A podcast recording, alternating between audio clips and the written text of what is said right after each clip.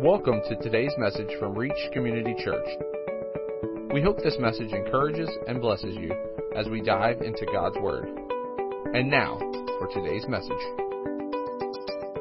We're incredibly blessed today because we're going to get to listen to a guy who's a far better speaker than me, far better speaker than Heath, that's for sure. Um, this is nothing I wouldn't tell to his face. So it is, it is, it is, you know, you can, you can spread it like wildfire. Um, I won't be mad at you. Um, but uh, um, it is. Uh, uh, um, I'm excited to to to hear him speak. Uh, and uh, today, um, Terry McDowell is going to be sharing uh, God's word with us.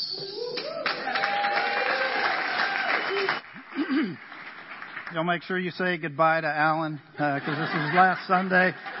Um, good morning, Reach. I got to tell you, it's uh, and I'll try to keep my voice about the same. It's it is uh, it's only four steps between where I normally sit and here.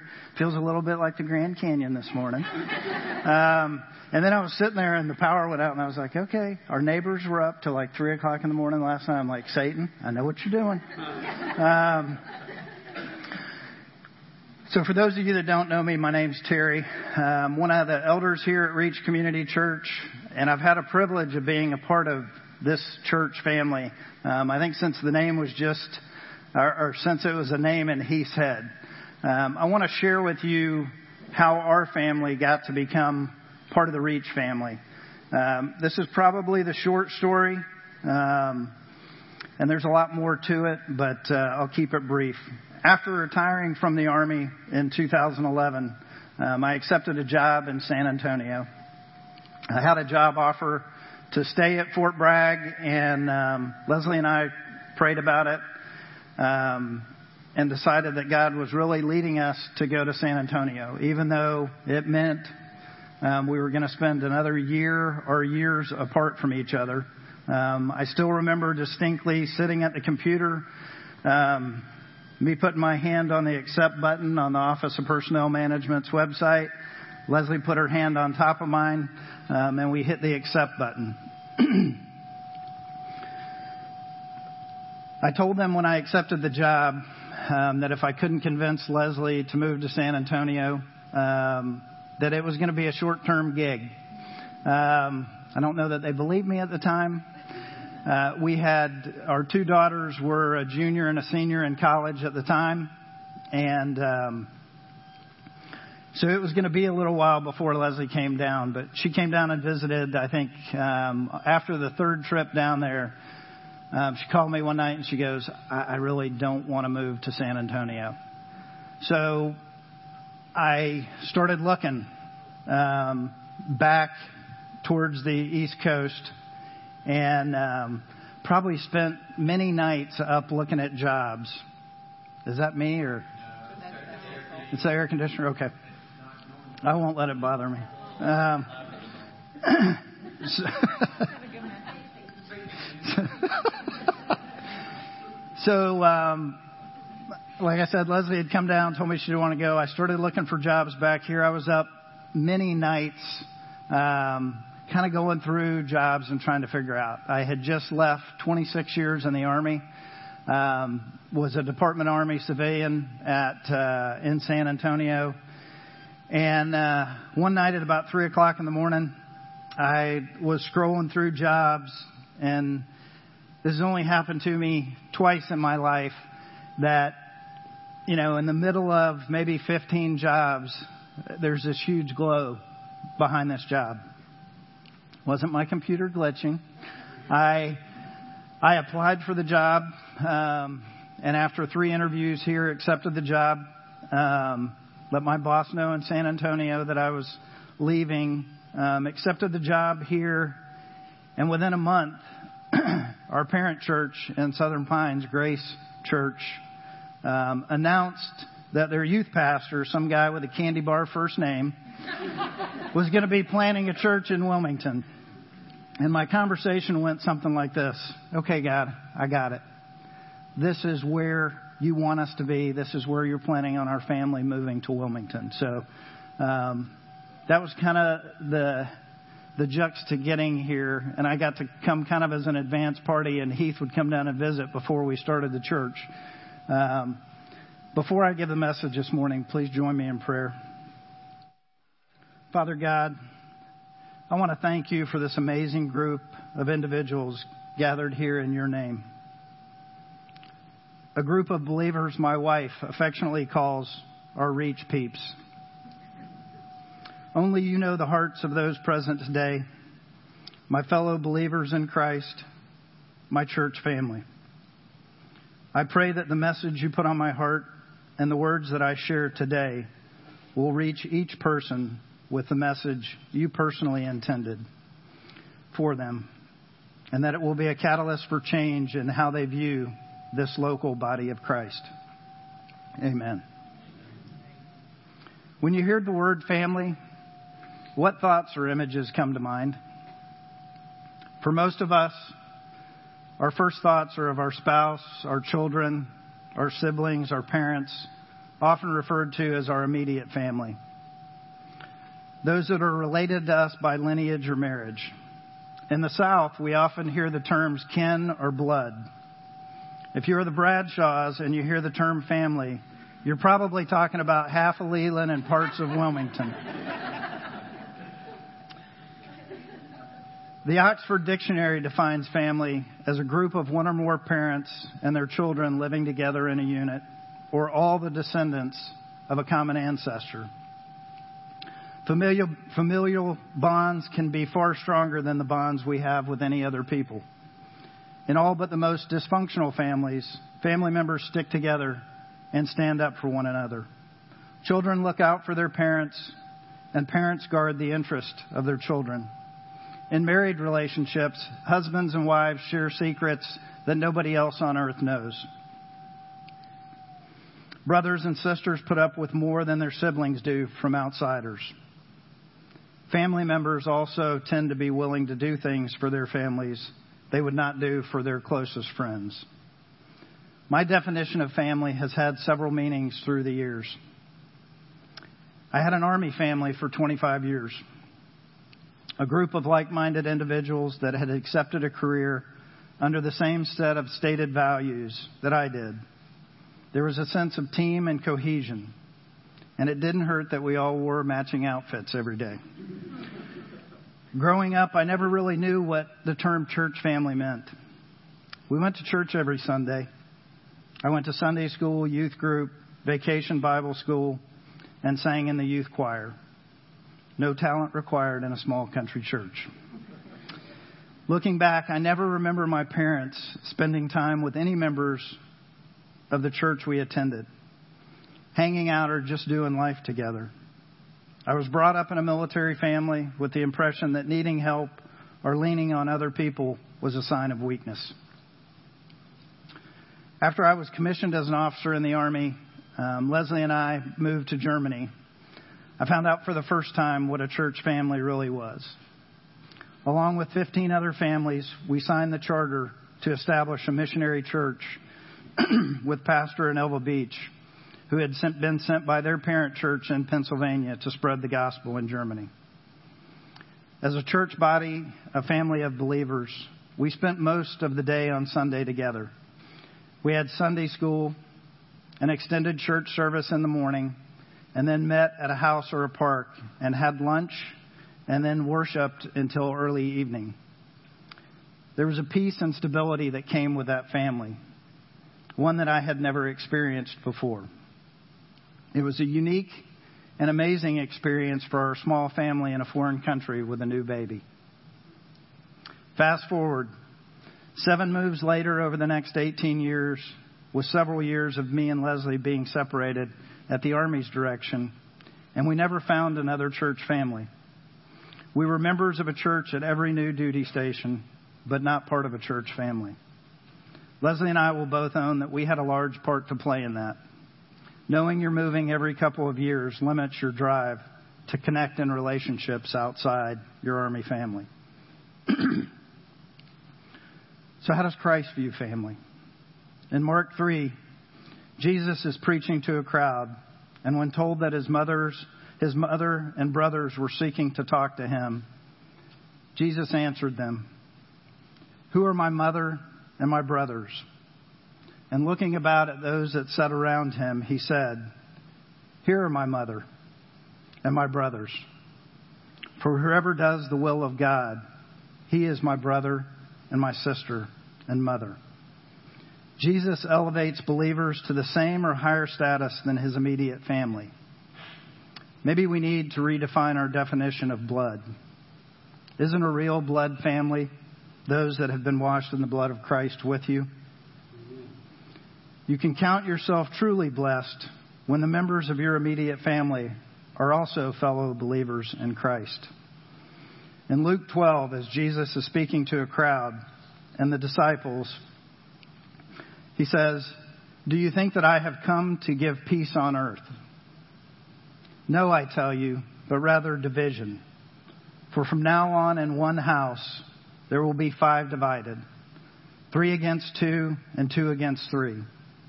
They will be divided father against son, and son against father, mother against daughter, and daughter against mother, mother in law against daughter in law, and daughter in law against mother in law. The division Jesus is speaking of is the division between believer and non believer. In a society where multiple generations of a family lived together, supported and cared for each other, this was a hard truth. Can you imagine a sales pitch on TV today? Belief in what I'm telling you will divide your family. Sure, sign me up. In 2011, even before Reach opened its doors for the first time, it became our family. 95% of anything Leslie and I do outside spending time with each other and our immediate family is spent with our Reach family. Whether it's dinners, community group, game night, boating, just hanging out, or working at our property. You name it, and if you look around, it is with our Reach peeps.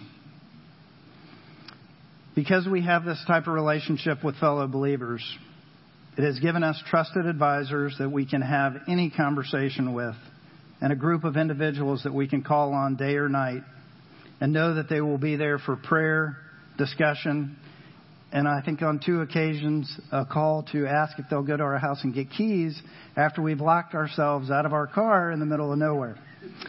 Um, if you have never truly become part of a church family, sharing life, accountability, selfless service to a group of like minded believers, I promise you that you are missing out on an amazing gift Christ has provided through the local body of Christ, a church family. The saying that I use for most of my adult life is relationships are built on experiences shared. I believe I made this up. Leslie says not. I Googled it and couldn't find it stated this way, so I'm claiming it. I also believe that the more difficult or challenging the experience, the greater the bond.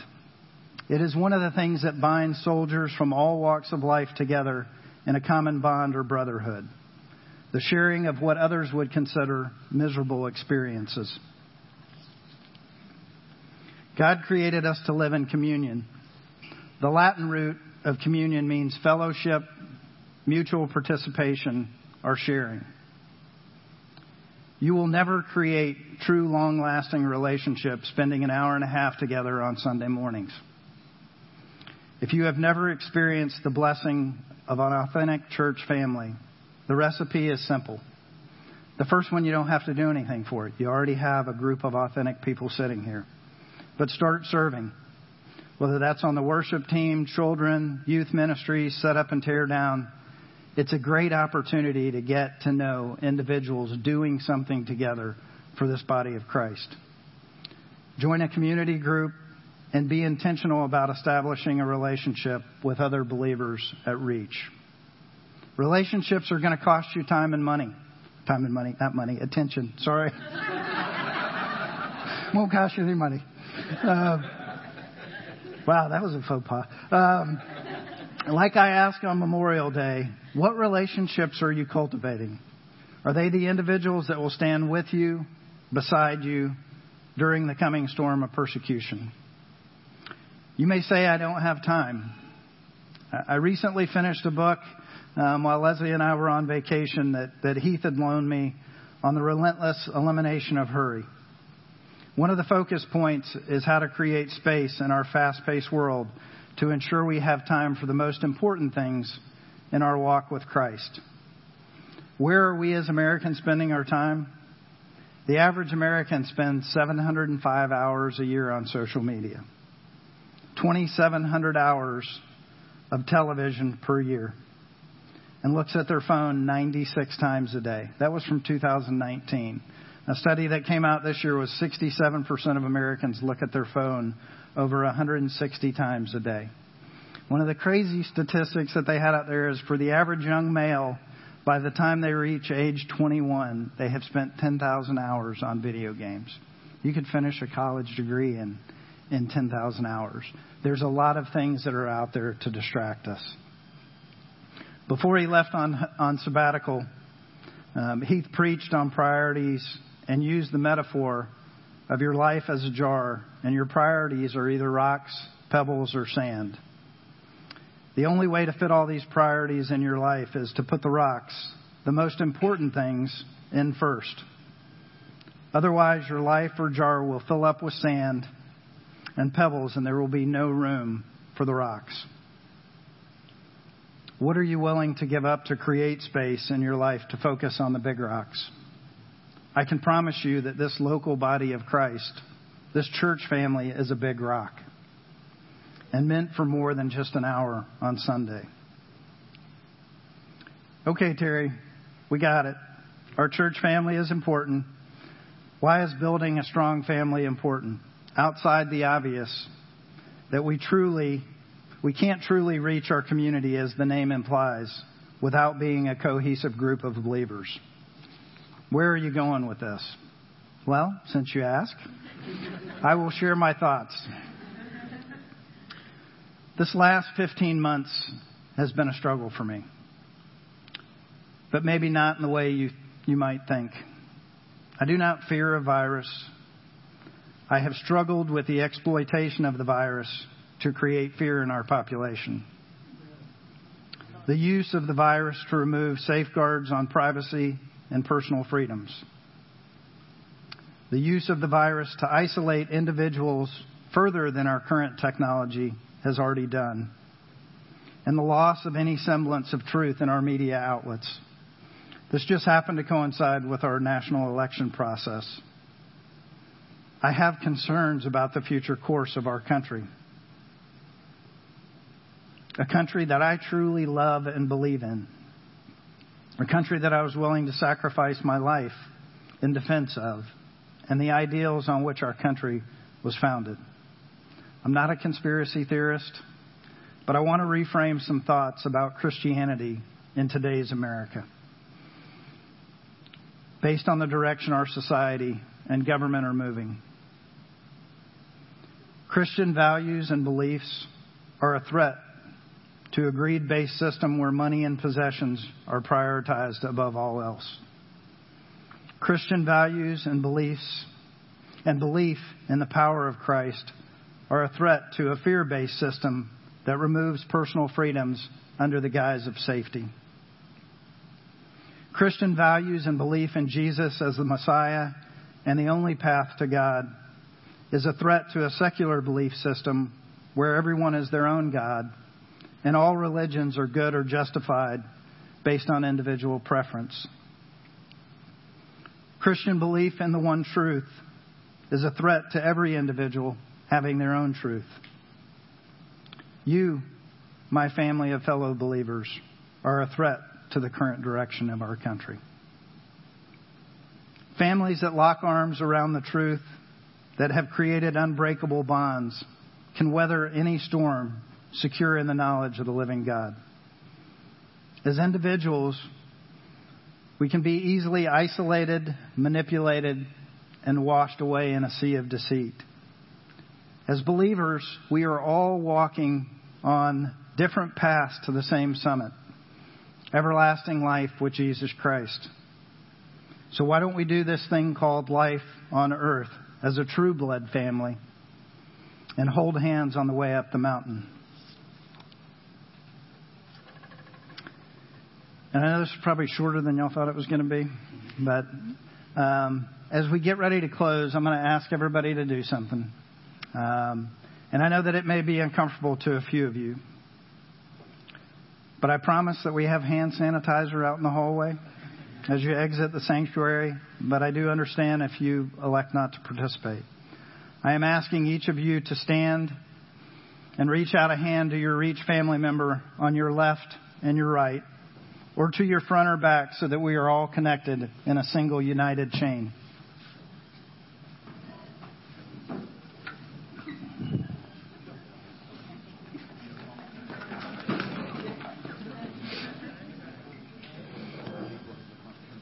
I know this is a challenge.